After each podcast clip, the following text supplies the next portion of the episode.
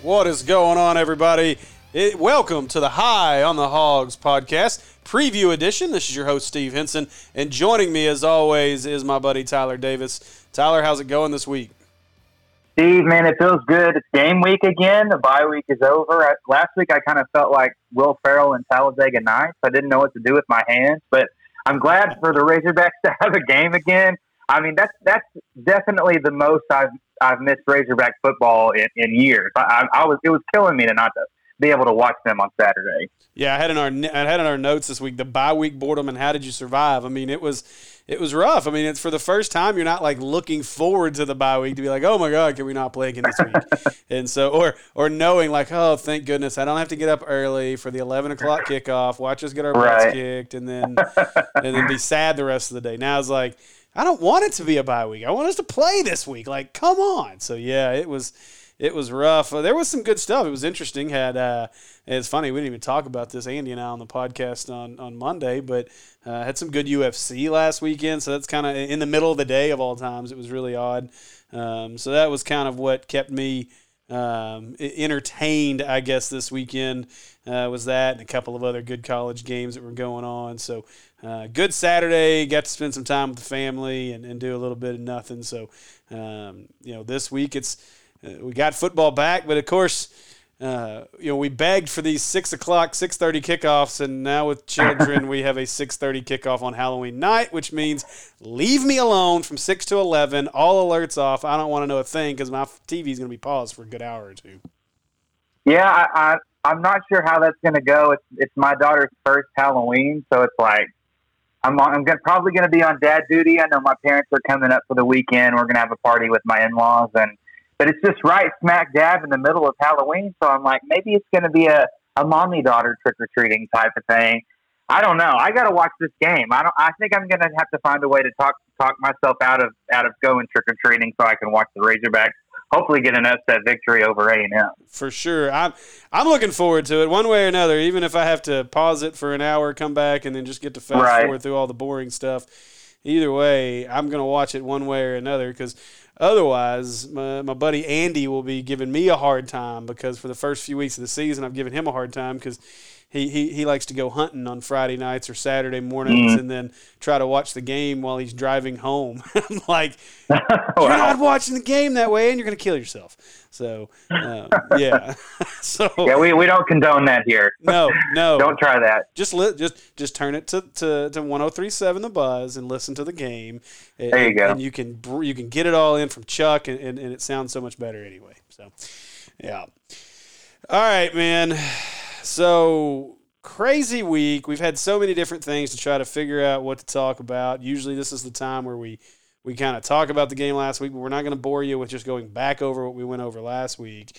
And so there's been some interesting things that have come out this week, and it's actually led to some interesting conversations in our group chat. And I thought it would be fun to bring up a couple of them. And so I want to start with this one. So earlier in the week, I started seeing people like throwing all over Facebook. Arkansas is a 15-point dog to Texas A&M. How's that possible? Arkansas gets no respect. This is crap. Well, and everybody's losing their minds because Arkansas is a 15-point favorite. And then I pull up a 24/7 like it was a power ranking that was on 24/7 Sports today, and it has Arkansas at 11th. So. My question, which I was a little shocked by that. I was more shocked by the 11th than I was Arkansas being a 15-point dog. That's okay. Yeah. And I'm going to pull that article up here in just a second if I can find it again. But anyway, my question is Arkansas getting screwed out of the respect that they have earned to this point, or are Hog fans overconfident to this point? Right. I mean, are you really an Arkansan if you don't feel like you're getting screwed out of respect? I almost feel like that's blasphemous. So, I mean, I vote, even though, yes, they're getting way more national notoriety than they have in recent years. I mean, you can't deny that. But like you said, I mean, they're still heavy underdogs according to Vegas lines. They're not getting near enough votes in the top 25 polls, in my opinion. There are power rankings out there that are not giving them the credit they deserve. I mean, if you just look at it, the Razorbacks are 2-2. I get it. That's not flashy, but let's be real about it. They should be 3-1. I know it. You know it. Bo Nix's mom knows it. Everybody in the nation knows that Arkansas should be a 3-1 football team, and I think that the respect that they get should come according to that specific record. I think that Arkansas should either be a ranked team or at least more on the fringe than they are. I know if you look at the AP and the coaches poll, I think they have 15 votes and 17 votes respectively in those. But you have like an Iowa State and Oklahoma both ranked at 3-2. USC hasn't even played a game, and they're ranked. I think they're like 21st. I mean, Auburn has more votes than Arkansas, and I get that they have a better record. But, one, they shouldn't have beaten the Razorbacks, and I don't think anybody can say that they've looked like a better team than Arkansas so far this year. And on defense has gotten a lot of publicity so far, and rightfully so. I mean, it's been a historic 180, and while they are getting a lot of that praise and pomp and circumstance, I think that there are still a lot of people out there that are trying to play it down. I saw something the other day that ranked Arkansas as like the 5th or 6th best defense in the SEC. And while, yeah, that's a dramatic improvement, I still don't think that's giving them the credit. I mean, I think that they're top 3 if you look at the statistics and the ability to turn the other teams over. And while the offensive rankings of the teams that they've played don't look quite as good now, I mean, that's in large part because of what Arkansas did to those teams. They were sky high coming into those games against the Razorbacks and got totally exposed. And Arkansas has really been the blueprint for how to shut those teams down. And like you said, they opened as a 15-point dog or 12 or 13, depending on where you look. And I get it's a road game. I get that A&M's a top 10 team. But that did feel a little bit disrespectful to me considering the way that Arkansas looked. They're 4-0 against the spread so far this year. So don't get me wrong. I get that the Razorbacks are getting a lot more love than they've gotten in the past. But I think that they've earned every bit of it so far. And I really think they just need to win a game like A&M to really solidify themselves nationally. So, okay, we agree a whole lot on this podcast, and today I'm going to disagree with you, which is likely going to upset some Hog fans that may listen. Now, I want to preface this first by saying, be excited, Hog fans. I love it. Like I love the confidence. I love the, as I'm going to put it, a little bit of overconfidence. We talked about this last week. It's a lot of fun. It's a lot more fun to see Hog fans talking trash to other teams and other fans versus our own players and our own fans. Like it's so much more fun to when this is going on. And so, yes, it's exciting. And, yes, Arkansas has been screwed over, and now we get to kind of join the bandwagon of everyone hating the SEC now that it happened to Ole Miss last week. And so all of those things combined, yes. I mean, it creates a lot of fun and a lot of excitement. But so we're looking at an A&M team that beat Florida. We're looking at an A&M team that, you know, played pretty well against Bama for a half, which is what most people have been able to do is play okay against Alabama for a half, and then Alabama just imposes their will. And this is an A&M team that obviously I've shown some affinity for this year, which is hard for me to say as an Arkansas fan, but I think they're a pretty good team. They've got some really good pieces. So when Arkansas came into this week as a 15-point dog, and let me go back to one other thing. I gave Will in our group chat a hard time over that Circa, whatever that betting book, that sports book was. Right. Dude, they opened a new casino in Vegas, and it's like the first billion-dollar casino to be built from the ground up, and it's in Old Vegas, so it's down on Fremont. And it's the Circa whatever. It's like the same sports book, and it's okay. So they're legit. Like their outfit is actually really legit. Like I compared them to Oakland, and that's not even fair. Like nothing against Oakland, but that's not even fair. Oakland doesn't have like the world's largest bar. Like this place has the world's largest bar. I forgot how. I'm totally gonna mess it up. But it's like stupid amount. It's crazy. It's got 120 beers on tap. So, I mean, Oakland don't have that. And so, and no comparison there. So I mean, a 15-point line was a little surprising to me. And I think it's funny when I saw people get upset about the number. And the number at the end of the day is to get people upset. It was to get Arkansas fans to bet that number down to 10 or 11, which I think is roughly where it's at, right around 11 right now, which is probably I mean, I think A&M probably deserves that to be, what are they, a top 10 team right now? And they're home. I get it. Yeah, at home. They're going to have way more than the 27,000 people they're supposed to. We all know that. So, I mean, at the end of the day, I feel like Hog fans, and it's great. That's what we all love about it. And I'm one of we're just fans. We're nothing, It's not like we have a podcast as fans. That's all there is to it. And so we're fans as well. And I get excited. And so for me, I look at it from this perspective. I think that Arkansas is getting the respect they deserve. I think with everything that happened in the Auburn game and all the love that Arkansas is getting, you're seeing Sam Pittman everywhere. Everybody's talking great about Arkansas. So, to me, I think Arkansas is getting a ton of credit right now, and I think fans are just getting overconfident. And while some people may think of me saying that as a bad thing, I think it's great. I think it's fun. I said that to begin with. I think Arkansas fans going crazy and being overconfident is a lot of fun, but I think also it leads to where Arkansas fans are out in front saying, oh, we're better, we're better than everybody. And for the first time in a long time, when I start thinking about my picks before a game, like, I want to pick Arkansas every week, and it's not just like, I know. Because, yeah, I feel that. And part of it is because we're so excited, and this team is good. Yeah. But to be fair, we don't know how good this team really is, and we're going to find out a lot about that this week against A&M, I believe.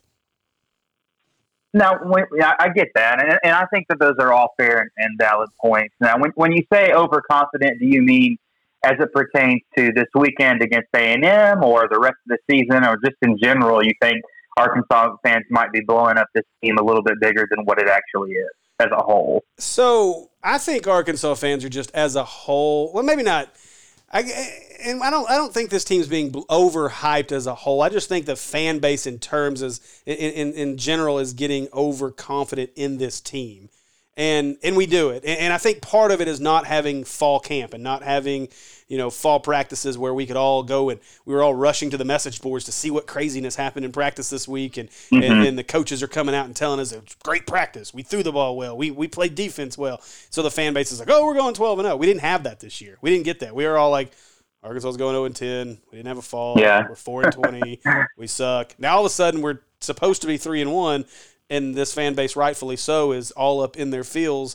And again, fair enough, man. Like, I'm all about it. But I to answer your question, yes, I think the fan base is just a little overconfident in general for this team, is I guess the word is what I'm saying. And I get that. And like you kind of hinted at, I mean, Razorback fans tend to do that just naturally. I mean, I think we've done that in the past with teams. And obviously, when you go from being a cellar dweller, the laughing stock of the conference, to a pretty favorable team in the conference, you're going to automatically have that confidence. But I just think with the way the defense is played, and I think as sustainable as that is, and the offense, I don't think it's even close to reach its full potential. I just feel like it's going to continue to get better.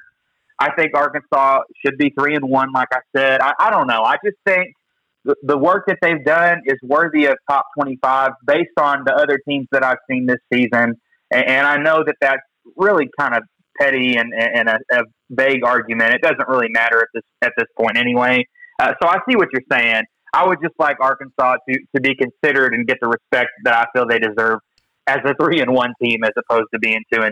But like you said, this weekend will be a big put up or shut up moment for them. And maybe it's just me still – like, I'm going to use a term. Maybe it's the wrong term. It is the wrong term, but I'm going to use it anyway.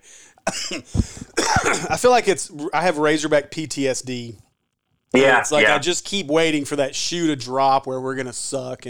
Well, I mean, we've been through that so many times. So, I mean, at any moment that could happen and we could all be like, here we go again. So I understand being a natural skeptic when it comes to Razorback sports.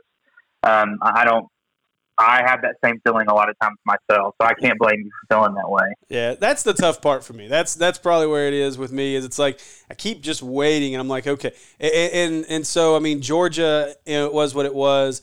Mississippi State proved some things to me, But then when you look at what happened against Auburn, Arkansas obviously should have won that one, and then the Ole Miss game, and so I mean, I, you know, I, I'm I guess cautiously optimistic is where I'm at as a fan right now. Yeah, so, yeah. I think you have to be. What concerns me more than anything is if Arkansas goes in and gets beat by 2 or 3 touchdowns to A&M, then all of a sudden the pitchfork folks come back out. And I'm like, right. No, off we don't want the complete opposite. Like, come on, man. So, anyway, all right. So the other piece of news that came out this week that had Hog fans all up in a tizzy, and I'll jump on this one first. So it was announced this week that the Hogs A&M game will go back to Jerry World next season. Should Hunter Yurachek and the Hogs have fought this? So first off, I want to get this out. I hate the game in Dallas. I think it's dumb. The first couple years were a lot of fun. Don't get me wrong. Like, it was a blast. We went to the first 2, I think, and first one for sure. Yeah, we went first 2, and they were a blast. Had an absolute great time. The A&M fans that we interacted with were a lot of fun. Parking for tailgating was stupid expensive, but it was still a lot of fun. Everything about the whole trip is really expensive, but it's a good time. But to me, it's kind of played itself out. And now that it's an SEC game, I hate the fact that we play it at a neutral site. I think it needs to be played home and home, and let's replace that game with another Texas school, whether it be TCU, Texas, I don't care. Give me anybody else in Texas. Hell, rotate all the Texas schools in that game. I don't care, but I just hate – I don't care for that game being there. So I want to put that out there first. But in this particular circumstance, number one – Uncle Jerry's paying the university a good chunk of money. That would be Arkansas's home game, so they're probably going to stand to make a few bucks off of this. Jerry's going to make it worth their while. Number two, and I made this point I think in our group chat and to some other folks, A&M is, and we know we'll be counting numbers this weekend, but technically A&M can only have 27,000 people in the stadium this weekend. So let's just assume that next fall that COVID's gone and stadiums are 100% full. So we're going to play in Fayetteville next year, but when that game rolls around, Arkansas, you're only allowed 20,000 people in the stands. That's it. Every other game you can have your 70,000, but for that game only you can have 20. Are Arkansas fans going to accept that? No. No one's going to accept that. They're not going to say, sure, cut the stadium in half for that one game, whereas we could be in Dallas and it be potentially full. So I think it's something that's being made. It's being blown out of proportion by fans because they think that and I saw people like, oh, the SEC's screwing us or A&M's screwing us, and then it came out that Yurachek and the Razorbacks are the ones that made the decision to go ahead and go back to Dallas, and they're like, oh, Yurachek's an idiot. He should stand up to the SEC. And then I'm like, come on, y'all, like. At the end of the day, we have a contract to play in this place, and as much as I dislike the game being there, and I think a lot of fans have kind of gotten over it a little bit, I think that it's, this is not the SEC screwing people. What happened in the Auburn game against Auburn is the SEC screwing Arkansas. Like, if we want to get mad about the SEC, disrespecting Arkansas, that's where you get mad. Not in this scenario where the university just did what was really – it's the common sense move, in my opinion. And so – I don't have a problem with them moving the game back. I would be ecstatic if they came out after next year and said, okay, we're not going to play this game here anymore. Yeah, I mean, I agree with a lot of the things that you said there. I think overall, in general, I'm going to take the opposite stance. I mean, when I first heard about it, I mean, my initial reaction was, of course, A&M's going to pull some kind of nonsensical shenanigans like this. But then, like you said, they came out and said that it was Arkansas's kind of mutual decision to do that, and it really confused me, and it really does feel like surely this has to do with Jerry Jones and the financial aspect of it. I mean, I get that he's paying a lot of money to the university, and he stands to benefit a lot of money from that. I mean, just to argue the opposite side, though, I mean, you would think if he really cared that much about the university, he'd want them to be able to play that game at home. I think it's more beneficial to the school to be able to do that, maybe have a better chance of winning. I mean, obviously, I'm not a lawyer or anything like that. Contractually, I don't know what's going on or what the words, the verbiage is in the contract. But when A&M came into the SEC, they were flexible with it, and they did a home and home. They were flexible for A&M this year with COVID to allow them to play at home. So it just feels like it's only equal to return that favor and then play the game in Fayetteville next year. I mean, I know that you brought up the example, maybe if they have 27, I mean, they're probably going to have 50,000+ in the stands on Saturday, which isn't much fewer than what Arkansas would have next year. So I just feel like it makes sense to return that. I mean, A&M already, like we said, has more of a home field advantage this year than most teams do this season.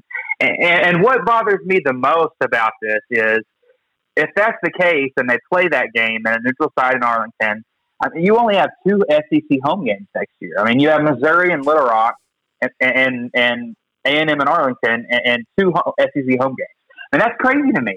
I mean, I feel like it's obvious a net negative for the school for both revenue purposes and recruiting purposes. Now, I mean, I don't know what Jerry has agreed to do.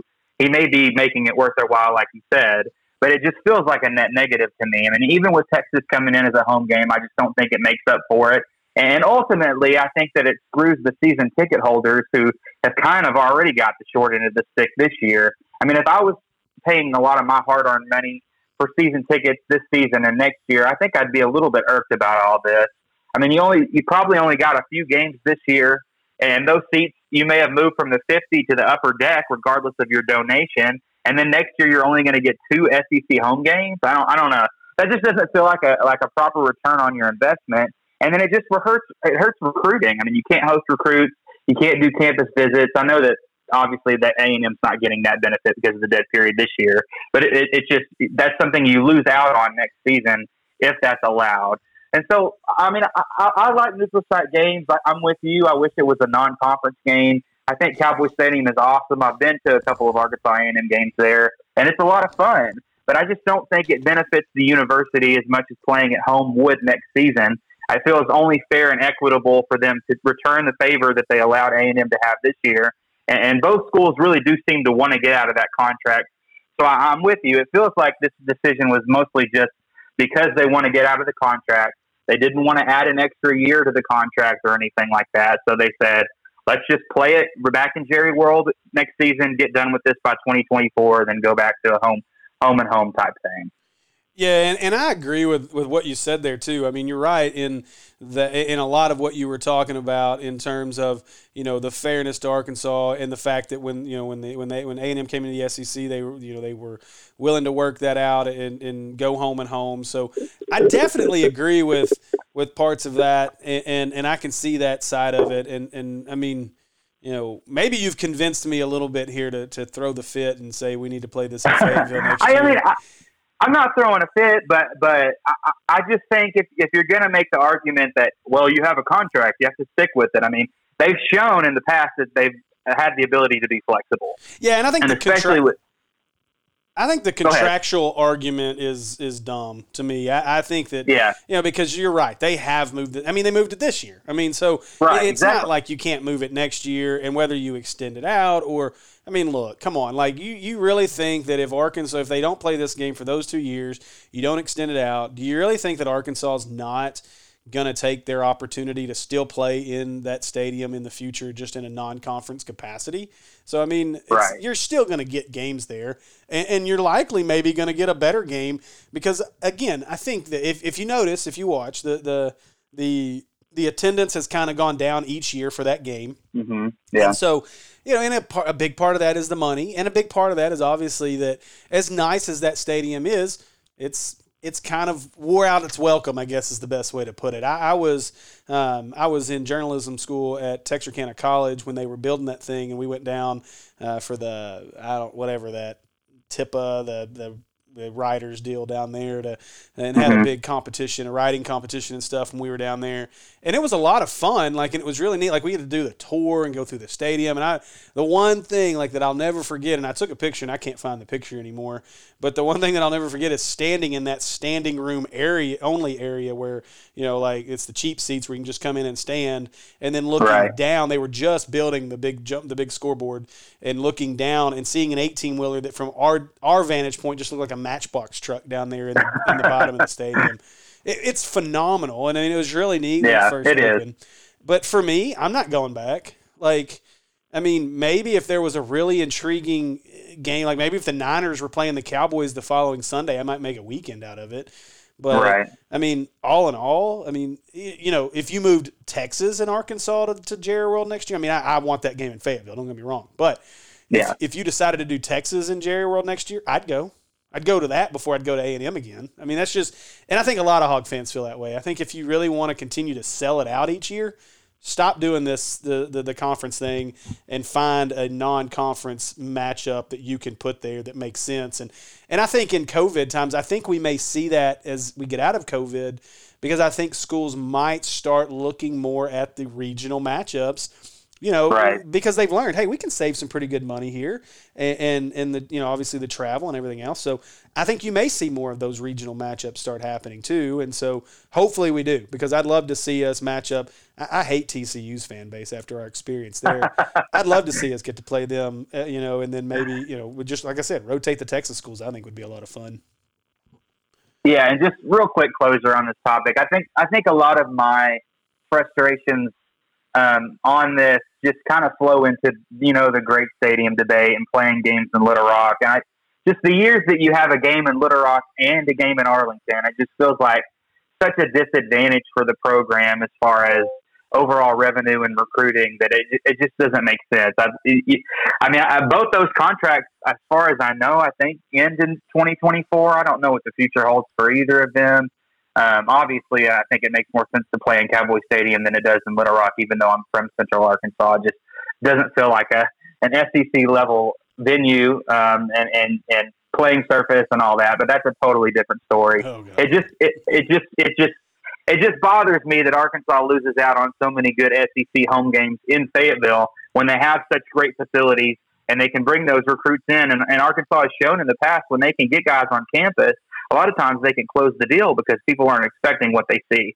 So I'm an advocate for get as many home games as you can in the SEC in Fayetteville. And so this is just another example of losing out on that. Yeah. All right. So let's move on to this game, this matchup this weekend.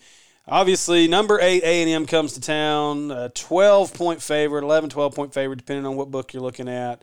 And so really, I'm excited about this game. I'm torn, but I'm excited.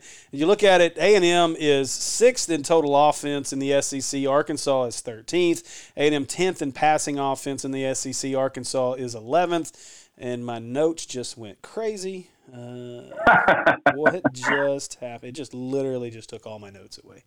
All right. That was fun. I don't know what just happened. So anyway. Yeah, well, I mean, we could just jump into talking about the series itself, because I know we talked before about playing Ole Miss and all the crazy games that they've had, but Arkansas A&M always seems to be a close game no matter the circumstances. I know Arkansas still leads the series 41-32 to 3 despite losing every single game since A&M's joined the SEC. But if you look at it and go back and look at the games, I mean, they've lost 5 of the last 8 by one score or less, including the last 3, despite being an absolutely terrible football team. They still found a way to stay within one score, 7 points or less, to A&M. There's been multiple heartbreakers, I know, just to name a few. The Christian Kirk kickoff return for a touchdown. No idea why you kick it to that guy. Yeah. The terrible pass interference call on Cam Curl. The ridiculous tripping call on Dan Skipper when Jonathan Williams had that long run, and it was the only one that they called the entire football season. So Arkansas has just had a lot of bad breaks and has found ways to lose games to A&M. But it seems like no matter what the situation is, the record or the talent on either side, that it's always a great football game. Without a doubt, and so my stats have failed me, but I'm just going to jump over here into the game. That was my notes just – I don't know what just happened. They just – like I literally was looking at my notes, reading them, and then they went away. Thank you, iPhone. All right, so let's get over here. All right, so getting into some of the numbers here, A&M's allowed about 354 yards per game. Arkansas about 418 yards a game. Where you can get A&M is in the passing game, which, you know, we've talked about this on many occasions and what, you know, what Arkansas needs to do, and we'll talk about this a little bit here as far as keys to the success. But what they do well is they defend the run. They've been very good against the run this year. I think they, if I remember right from the stats I was looking at, they're top 10. I think that's somewhere in the 7th range. Yeah. Against the rush. So been very good in that statistic, in that category. Not great against the pass. And then offensively, you know, they're really good at running the football. And then Kellen Mond is kind of what he is. He's had some big games. He's had some down games. But when you look at the numbers, he's almost identical to what Franks has done. Franks is 82 of 128, Mond 80 of 130. You know, Franks has 8 touchdowns to 3 picks. Mons 9 touchdowns to 2 picks, 10 more yards. So very similar in the quarterback situation. I think the big difference in this game for A&M is going to be their offensive line. And while it's not an overly highly touted offensive line, it's a very experienced offensive line that has played together for several years, and it's shown very well in how well they've been able to open up lanes for Isaiah Spiller. Yeah, I mean, you hit the nail on the head on all of those. I mean, their major strengths are their play up front, running the ball, stopping the run. I mean, as far as on offense, like you said, Isaiah Spiller, he's tough. He's got 64 carries for 430 yards and 4 touchdowns. I think they're 44th in the country in rushing, which doesn't sound great, but they average 172 yards a game and over 5 yards a carry. And they've run for over 180 yards in 3 of the 4 games, including 205 against Florida. I know the Alabama game, they kind of brought them down a little bit on that. Like you said, with the offensive line, I mean, they've got 4 seniors, so they're really experienced. And even more impressive to me on their offensive line, beyond the rushing game, is their ability to keep Kellen Mond clean. I mean, they're tied for 3rd in the country in sacks allowed. They've only given up 2 sacks all season long. And then stopping the run, yeah, they only give up 75 yards per game and only 2.75 yards per carry, which it's got to be concerning if you're a Razorback fan, because obviously that's the offensive area that Arkansas has really struggled with the most and really needs to get going. And this hasn't necessarily been the team to do it against so far this year. So, yeah, I mean, running the football, stopping the run, and offensive line play are their major areas of strength this year. Yeah, and then, of course, outside of Isaiah Spiller, they got a guy by the name of Aeneas Smith, a sophomore who kind of resembles he's kind of a Traylon Smith type guy. Yeah, yeah. Smith guys with little short Smith guys, 5'10", 190. But, I mean, he's their leading receiver at 223 yards receiving, 3 touchdowns through the air, a touchdown on the ground. I mean, the guy, he's almost in the Traylon Smith mold of how I think they want Traylon to be used. They would hope to have Arkansas would hope to have a Boyd Smith, kind of like the Spiller Smith show they got going in A&M right now. Right. So from there, that does concern me. Obviously, you know, I've been hard on the linebackers, and I've been on my apology tour, but this is another week where the linebackers are going to be tested. And really, the defensive line is going to be tested. The defensive line's been able to do a really good job of keeping the linebackers clean, and that's been noted in the total number of tackles that guys like Morgan and Bumperpool and even Hayden Henry have been able to amass over these first 4 games. And so this week's just as important. You got to be able to allow guys like Morgan. It looks like Bumperpool is going to be back this week, and so you hope that those guys are able to stay as clean as they've been able to the last few weeks, and this defensive line can do well against this A&M offensive line. Yeah, and I know we touched on this last week as far as how well Arkansas has been playing defensively, and is it sustainable, and what sort of offense can give them troubles. And I think that this is that sort of offense. I think it's going to be a lot more similar to the Georgia game than the other situations. It's going to be one of those test your manhood games. It's not going to be we're going to be able to rush three and sit back in zone and a lot of passing game that you're defending. It's going to be physical. Arkansas is going to have to show that they can man up, take on blockers, and like you said, keep the linebackers clean and make tackles because A&M is going to run downhill. I mean, obviously, Mond is, and we'll get into this in a second when we go through our A&M weaknesses or question marks as far as that. But they trust Mond, I believe, but they're going to lean much more heavily on that running game and that offensive line. And Arkansas is going to have to man up, be strong and physical, and show that they can win that type of game, and in addition to being a type of team that can go zone and force a lot of interceptions. Yeah, and that's a big key too is what Arkansas is going to do. Shoot, I just lost my train of thought there. Oh, man. I shouldn't have looked away. I was looking at something else on my phone real quick. You look away for 1 second, it doesn't see every time. I know it. I had a great comment coming, and now it just ran away from me. All right, let me get back on track here. Let me get back into my notes here. Steve, got to stay focused. Stay in there. Okay, I want to jump to the hog injuries right now as we continue to move forward and where we stand. So I've been trying to get a little bit of research, looking in to see. It looks like Rakeem Boyd, Grant Morgan should be back, well, they've been there, but closer to 100%, it sounds like, just listening to Sam Pittman. And the big name on Tarek Brown looks like he's going to be back. Obviously, we lose Jerry Jacobs, who opted out, and we don't spend a whole lot of time in whatever's going on with that. But so it looks like Hudson Clark and Kari Johnson are going to find their way themselves in big moments again this week. Thankfully, this is not an A&M team that is going to chuck the ball all over the field, which is going to be a little different than what we've been used to in this game. But a big Monteric Brown, Dorian Gerald. It sounds like a game time decision there. Don't know how much we can hope for him. And then, of course, Bumper Pool, the other piece at the linebacker position. Anything else you've heard of on the injury front?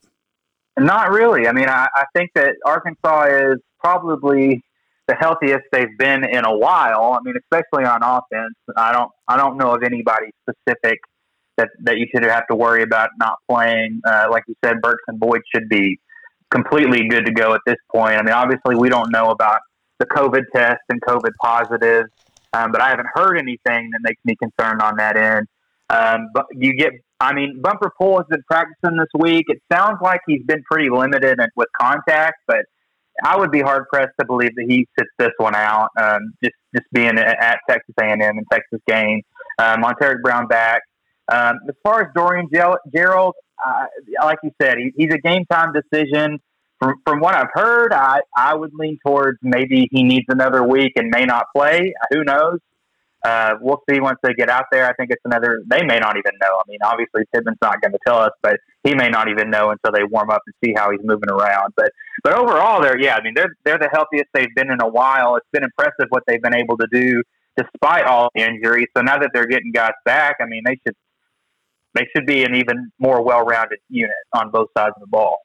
Well, at least we're not like Clemson and Wisconsin, who've lost their star quarterbacks to COVID this week. So. I think Wisconsin lost their backup too, or something like that. Lost both guys. Yeah, Wisconsin's not playing this week, which is not surprising. I mean, you would assume that their backup, they're in the same quarterback room. You would assume that both of those guys would have gotten, especially since he tested positive basically right after the game. I think, even the coach has it. So I mean, it's like they're in a bad spot. I want to rabbit hole real quick just because I saw this, and I think this is a good little transition to put it in. Did you see the new COVID-19 policy change that the SEC is considering? No, I saw that they were considering one, but I honestly didn't take the time to look into it. Okay. It's the dumbest thing I've ever heard. I mean, we've heard a lot of stupid I'm not surprised. Stuff. We've heard a lot of really, really stupid stuff that's happened. I mean, some things, and we won't get into it because I could go down a long rabbit hole, but some of the crazy policies and protocols, that not just sports, but just in general that we've put into practice is just weird. This one is even stranger to me, though. The conference is discussing whether there should be a policy about teams doing their pregame warm-ups in indoor facilities instead of inside the open-air stadium. What? Yeah. So like pregame, but right before the game. Yes. So whenever they're all out there stretching and doing their pregame warm-up stuff, they want them to do those in adjacent indoor facilities. Now I don't understand that at all. Yeah, I guess that makes I don't know. One question I have about that is, who has adjacent indoor facilities? That is a good point. I mean, that doesn't seem like something that's accessible at most facilities. Yeah, and it seems to me that having teams on either side of the 50-yard line, 30 yards apart from each other, would make more sense. Outside, yeah. Would make more sense than either one trying to put them all in one indoor facility or rotating in and out of an indoor facility that they're all going to use in the same. I have no idea what they're thinking. I didn't even realize apparently Lane Kiffin and Ole Miss does this. Like, it's what's led to the conversation is when it rains, they warm up in their indoor. Which I did not notice. Well, I just like pretty much any of the protocols and the safeguards they put in as far as pertaining to game day and the players that are participating in the game. I don't know. It just hasn't made a lot of sense to me because obviously if you have COVID, you're not going to be playing. I mean, unless they think that there's guys that sneak through that either intentionally or they didn't know that they have tested positive. I just don't get it. I feel like the guys that are playing are negative. They don't have COVID, so why are we worried? I haven't seen any data or anything that shows that the guys that have tested positive after games tested positive because of the game. I mean, I think it's probably things that happened afterwards, probably in celebration or something like that. So I just, that doesn't make any sense to me. I think that that's overboard. Yeah, a little crazy. And I didn't realize, I knew there was fines for violations, but the fines, $100,000 for the first one, 200, then 3, then 4. And Ole Miss, Tennessee, and A&M have already lost money for not abiding by the league's mask wearing policy. So I think it's just the coaches having the mask like either pulled down or under their nose or something simple like that. Yeah, like Kiffin was literally eating whatever that thing was. I think that's the one that he got in trouble for, was the one that was like all, I don't even know what that was. But anyway, all right. I had really great notes on this section of what we were going to get to, but keys to Arkansas' success. And really the second part of this question, I think, goes to the first part, but will the offense get it done this right? Time? So I'll let you jump in on this one first. I think it's your turn. I don't know. I'll take it. I think the first one is the turnover battle. I think that Arkansas really needs to take care of the ball and to force turnovers, and they've been really good at both of those things so far this season. And on the opposite side, A&M really hasn't. I mean, you look at a team, they're 3-1 with a big win over Florida, but they're -1 in the turnover battle. So I know that Mon's only thrown 2 picks. They have 3 interceptions as a team, but they have 4 fumbles. They fumbled 7 times and lost 4 of them, and they've only forced 6 turnovers as a defense. So they're not super disruptive as a defense. I think this can be an area that Arkansas can really take advantage of, and one that is going to be key. I mean, they can't have silly turnovers or special teams blunders and turnovers. So the turnovers that they force will only give their offense more confidence and a shorter field to work with. I think also, just going along with that, as far as will the offense get it done, I really think they've got to find a way to run the ball. I mean, the run game has been abysmal pretty much every week. And like you said earlier, with a fully healthy Rakeem Boyd and Traylon Smith along with him in the backfield, you got to find something that works back there. I think this game is obviously probably personal for Boyd because he played at A&M. So I expect him to have a better game than what we've seen from him so far. You may have to use that horizontal passing game and the quick read option RPO type stuff to supplement him, but you can't just run into a brick wall over and over and over. You have to find a way to average at least 3 to 4 yards a carry to set yourself up in good position on the sticks. I mean, obviously the problem is that A&M has been a tough team to run on. So if that's not working, I think that you need to have a really solid counter in the passing game for that. They've had 2 weeks to prepare for this, so there's really no excuses for Kendall Briles this game. He should have a great game plan. He's had plenty of time. He's got his weapons back. And then finally, I think that probably the biggest key, which goes along with the forcing turnovers, is just continue the defensive display that they've had. I mean, fly around to the ball, play hard, play fast, be disruptive. Barry Odom's shown that scheme-wise, he's really able to adapt to pretty much any offensive scheme that they've seen. And I think that even though, obviously the issue is that teams have not been able to get to Kellen Mond and sack him and pressure him this year, but I did see a tweet from College Football Film Room that was kind of interesting and really makes you see that Mond might not be having as good of a year as you would think. So this year compared to last year, he has a worse completion percentage under pressure. He's only completing 38.6% of his passes under pressure. He has a worse completion percentage on throws of 20 yards or more. He's only completing 29.2% of those throws. So there hasn't been a big downfield threat there. And he has fewer yards per rushing attempt, only 4.1, which is more than half of what he had last season. The issue is he's only getting sacked once every 45 dropbacks as opposed to 15 last year. So teams haven't been able to get a lot of pressure on him. But when you can, he's really struggled so far this year. So we've seen in the past that he'll turn the ball over against Arkansas. I think he's got something like 4 interceptions against Arkansas. So I think if Arkansas can be disruptive, can give him different looks, confuse him, and make him uncomfortable, they can force those turnovers, and they really, I mean, I don't trust Kellen Mond, and I think that's what it comes down to.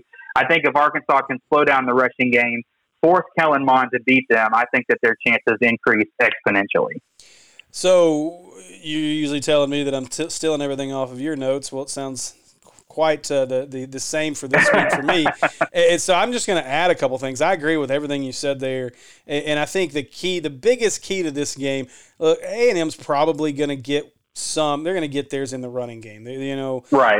You know, just lack of depth at linebacker. This is going to be a very physical game, and it's what A&M does well. They're going to run the ball at times, but make Kellen Mond beat you. If Kellen Mond goes out there and throws for 350 yards and beats Arkansas, then so be it. I'm okay with that. But what I don't want to see is A&M get out there and run for 300 yards and just impose their will and beat Arkansas in that way. And so for me, you know, another huge key, Arkansas has to match A&M's physicality. This will be, you know, we've talked about this. Georgia is the most physical team that Arkansas has played this year. Mississippi State's got a good defense. They've proven that over the last few weeks, which has been surprising. They've played well. Heck, they held Mond to 13 of 23 for just 139 yards passing when they played a couple of weeks ago. So, I mean, but again, when you just talk about physical and what a team wants to do, this is one of those matchups that's going to give Arkansas some fits because these guys are going to hit you back. You know, and I'm not saying Mississippi State and Ole Miss didn't, or Auburn for that matter, but they're not going to hit you back like I think A&M will this week, especially defensively. The running game's got to get a little something going. I don't expect us to go out there and run for 150 or 200 yards, although that would be phenomenal. If we did, we'd win the game. But I think that if Arkansas can get to that 100-yard mark and more importantly, be consistent running, get that 3 to 4 yards a clip, and if you can get into that neighborhood and then just free some things up with Franks, he's going to have some open lanes to throw to. Burks, Warren's going to be a guy, I think, this week that is a guy to keep an eye on to take the – obviously, we know Burks can take the top off of defense, but so can Davion Warren, and I think this is a week that you can do that. So that's extremely important in my opinion. And one other thing that really hit me, obviously special teams, but one of the things that really hit me when I was thinking about it, you know, we talked about the cutesy plays and the, you know, the slow developing. I saw somebody on Twitter earlier today was like, I hope we break out that TJ Hammond's reverse against A&M this week. I'm like, are you serious right now? Like this has got to be like, you don't really mean that. And so, for me, I just hope that we don't come out into this game and that Kendall Briles didn't spend the last 2 weeks trying to get a little too cute and do some special packages coming out of a bye week. I hope what's happened realistically, and I made this point before, Pittman came out and made a very interesting comment after the Ole Miss game, and it was basically, we want to, you know, he said, I think we can run downhill against people right now. And so I think we're going to see a little different offensive sets from Arkansas. I think they'll still use the read option. I think they'll do what's worked, but I think we may see some I formation. I think we may see Arkansas maybe pistol. I think we may see Arkansas try to run downhill more instead of all the misdirection, which would kind of make sense when you're in a game that's going to be extremely physical anyway. So from I guess my point is let's try to stay away from the cutesy plays unless it's just something that when you ran it in practice this week, it worked like 10 out of 10 times. Other than that, Let's stay away from the slow developing things because A&M is going to be able to match up well on up front, and it's just I don't like those plays. They've not worked out well this year, so I hope we stay away from that. Yeah, I think this is a. I know obviously it's hard to judge Kendall Briles on what sort of job he's been doing pretty much this whole season, but this is a pretty big game for him, especially coming off a bye week. I think it's a pretty big opportunity for him to prove himself. And just on top of that, just the fact that they're playing on the road. I mean, they played really well on the road against Mississippi State and even against Auburn, even though they lost that game. And Felipe Franks said this week that he actually prefers road games. And then if you think about it, I mean, his best games that we've seen so far were Mississippi State and Auburn on the road. So I think that can be really important. I think they can feed off of the fact that A&M's going to have a bigger crowd than they probably will see all season because of what they're allowed to have in their stadium. So they can use that as fuel and be road warriors and just use that as a positive. I think that they can have a really good chance to hang around and even win this football game. All right, so that brings us to the official picks. I don't know who went first last time, so I'll just jump into it this time. I'll go first this time. All right, 2 weeks ago, I picked against Arkansas because I just was in that, I guess, skepticism mode. And of course, Arkansas handled business against Ole Miss. Didn't have a whole lot of struggles there. And so, you know, a bye week to prepare, an A&M game that's going to be personal for a few guys. Arkansas just continues to do well, and I love what Odom – actually, I love what Sam Pittman had to say about Odom and talking about how, look, he can game plan anything. If we need to go man-to-man, we can do that, and these kids trust it. So the fact that I feel that confident in our defensive coordinator, and I think Kellen Mond is Kellen Mond this week, and by that I mean not great Kellen Mond or good Kellen Mond, however you want to put it.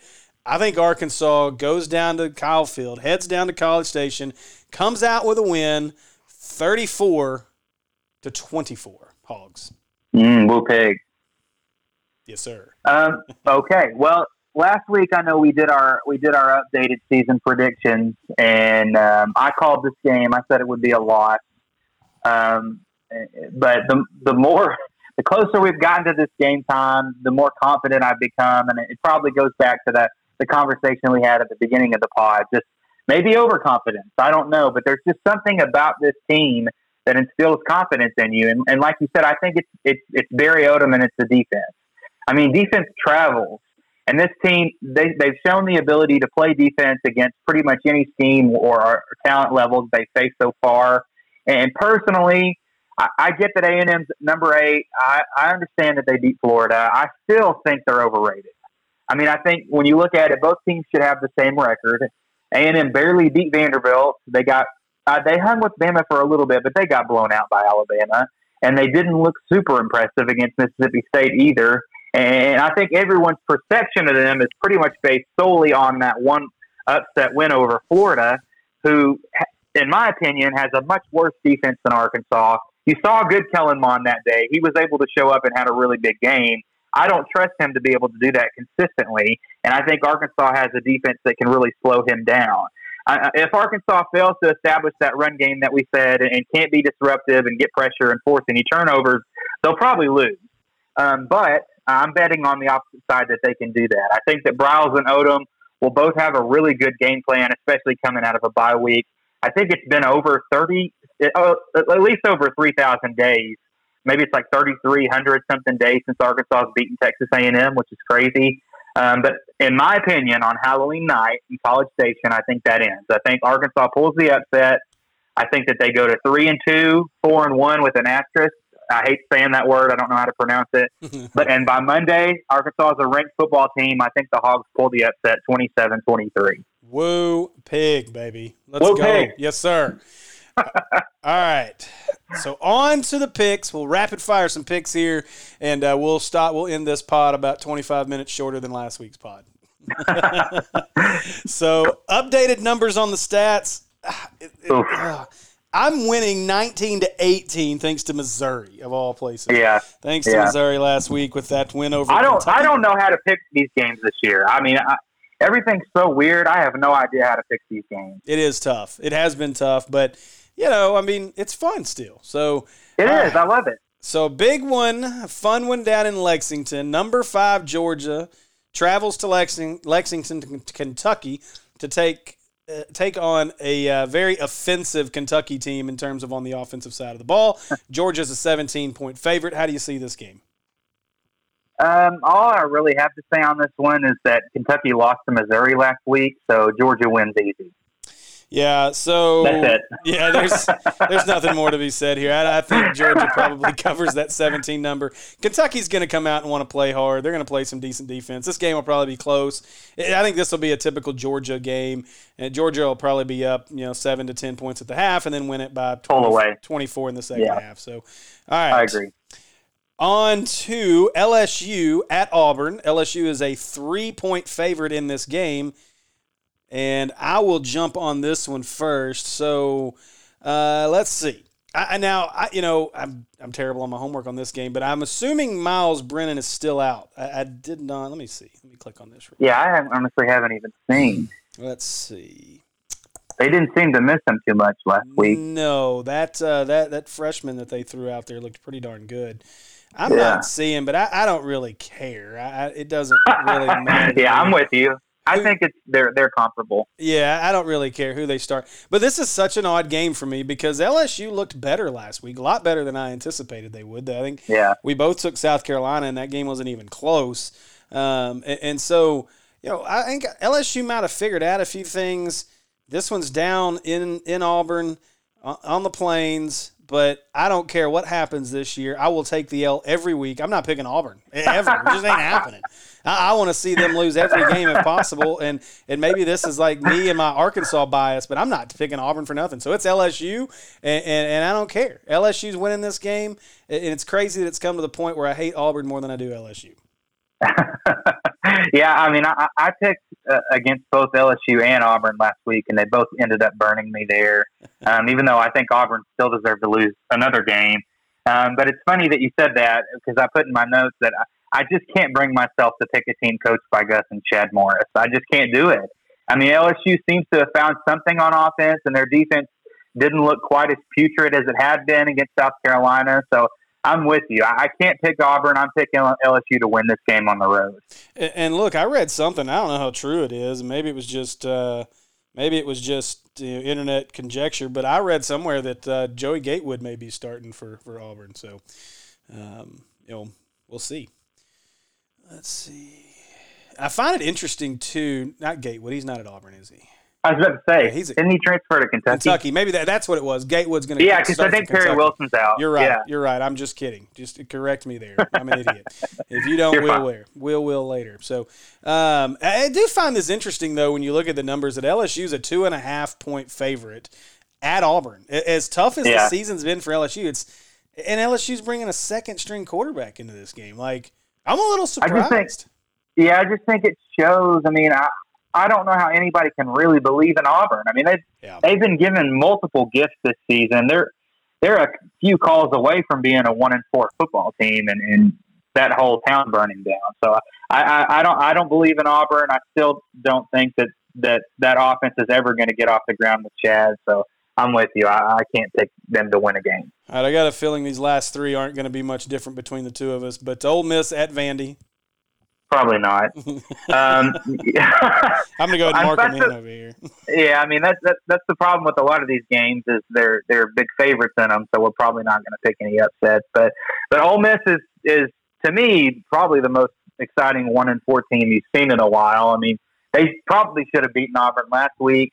I like the offense, and I have somewhat of a growing affinity for Lane Kiffin because of his pettiness towards the SEC lately. And the positive vibes that he's shown towards Arkansas, even though he did kind of spite us in the coaching search, but I've looked past that. I think the coaches ended up where they needed to be. But I think the Lane train rolls over the Commodores by 3 touchdowns. Yeah, that game's not going to be close. Ole Miss gets back on the winning side of things this week for sure. All right, Mississippi State at Alabama. Anybody you going to pick? You going to pick Mississippi State? Yeah, I am. Okay. Sweet. No, I'm just not. Trying to get that point back. Did you see that mass exodus that they've had? I mean, I think they've had 7 guys leave, including Kyle and Hill, and it's pretty much what you predicted at the beginning of the year. I mean, the players are all the way under the bus already with Leach. What's the line on this? Last time I saw it was like 31.5, which is quite a bit. Yeah, 30.5, and I don't know if they quite cover that. I mean, they certainly are capable, but yeah, I think Bama wins very comfortably. Yeah, I think Bama covers this just because you see how predictable Mississippi State's been on offense, and now they have nobody. I mean, you don't have Kylan Hill because they don't even know if he's on the team, off the team, what he's doing. I mean, that's a mess in and of itself. So maybe someone should go search for him. I mean, do we know where he is? Yeah, somebody might want to check. But, Alabama's going to have a field day in this game, I think. And so, the over-under 64, if Saban and those guys wanted to, I think they could put 64 up by themselves. So, probably so. Anyway, not a lot more to say there. All right, Missouri at Florida, who you got? On this one, I mean, the Gators are coming off their COVID-cation. It feels like they've had basically 3 months to prepare for this game or something like that. I don't know. I mean, when's the last time they played? I think it was 2019. Right. And the Tigers did pull that upset over a team with absolutely no offense last week. But I don't know. Last time I checked, their coach is still Drinkwitz, and he's still a dweeb, and Florida still has the Kyle. So I think the Gators win and they cover, and Missouri probably gets COVID immediately after the game. Yeah. So, All right. Obviously, I'm not going in a different direction. I'm going to go with Florida. And part of me wanted to say, yeah, this game might be closer than what they – no. I think Florida's defense finds some things this week. I think they've – assuming everyone's back from COVID, they don't have any crazy issues from that. They've learned their lessons. They're, you know, they're not out partying with all the others in Gainesville, but or whatever the scenario is there. So I like Florida big here. I think this is one of those games where, you know, Drink kind of gets welcomed back to the SEC pretty rudely this week. So you didn't want to ride the Missouri train 2 weeks in a row. That's a negative. That's no. I'll keep, since we're all square on every game this week, I'll just keep by one game. That is a very smart strategy by you. I don't win a lot, so I got to take it when I can get it. All right, man. Well, that's going to do it, and so I don't have anything else. You got anything else for us this week? No, just everybody have a safe and happy Halloween. I mean, it's a big game this weekend. I know a lot of people – I don't know where A&M sits on the pecking order for everybody personally, but they're one of the teams that I just really dislike. I think they feel like a cult. I've always thought they were really weird and full of themselves, so – this is one that I'd really like Arkansas to get if they can. And just for the program in general, they recruit a lot of players in that area and compete against A&M and recruiting a lot. And just for the notoriety they would get to probably be ranked after that, after beating a top 10 team, just a huge opportunity for them to prove themselves. Yeah, for sure, and I've heard a lot of very, I guess, confident talk coming out of the A&M message boards and such. So yeah, hopefully Arkansas can kind of shut some of that up. Just so this week, no Natural State Sports high school football game of the week. We had some opportunities. We had a couple different places we thought about going, but I wasn't comfortable with our internet situations at either one of those places. So working on some fun things for next week, the final week of the season. But if the wife will allow me, then I may try to sneak out to that Bryant North Little Rock game tomorrow night, since it's right down the street. One. Yeah, right, and it's right down the street from me, and I got this cool little pass over here that gets me wherever I want to go. So, yeah, looking forward to that. I may try to head over there and get to that one.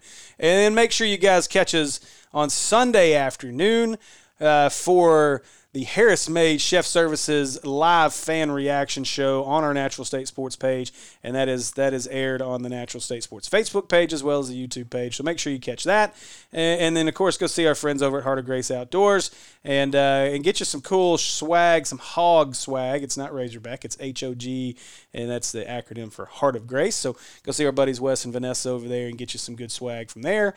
And other than that, man, enjoy the game. Don't let your kids eat all those marijuana edibles that they're warning us about in the news right now when they get their candy on Saturday night. Check for knives. Yeah, check for knives. You might want to check for knives before you eat your kids' marijuana edibles. And other than that, man, have fun, enjoy the game, and woo pig.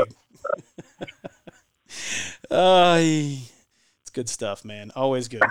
All right. How have we gone this whole time without talking about Jimbo Fisher, how much he's overpaid? I can't believe we overlooked that. Hopefully next week we'll get to talk all about that after an Arkansas win. I plan on it. Yes, sir. Woo pig. Until next week.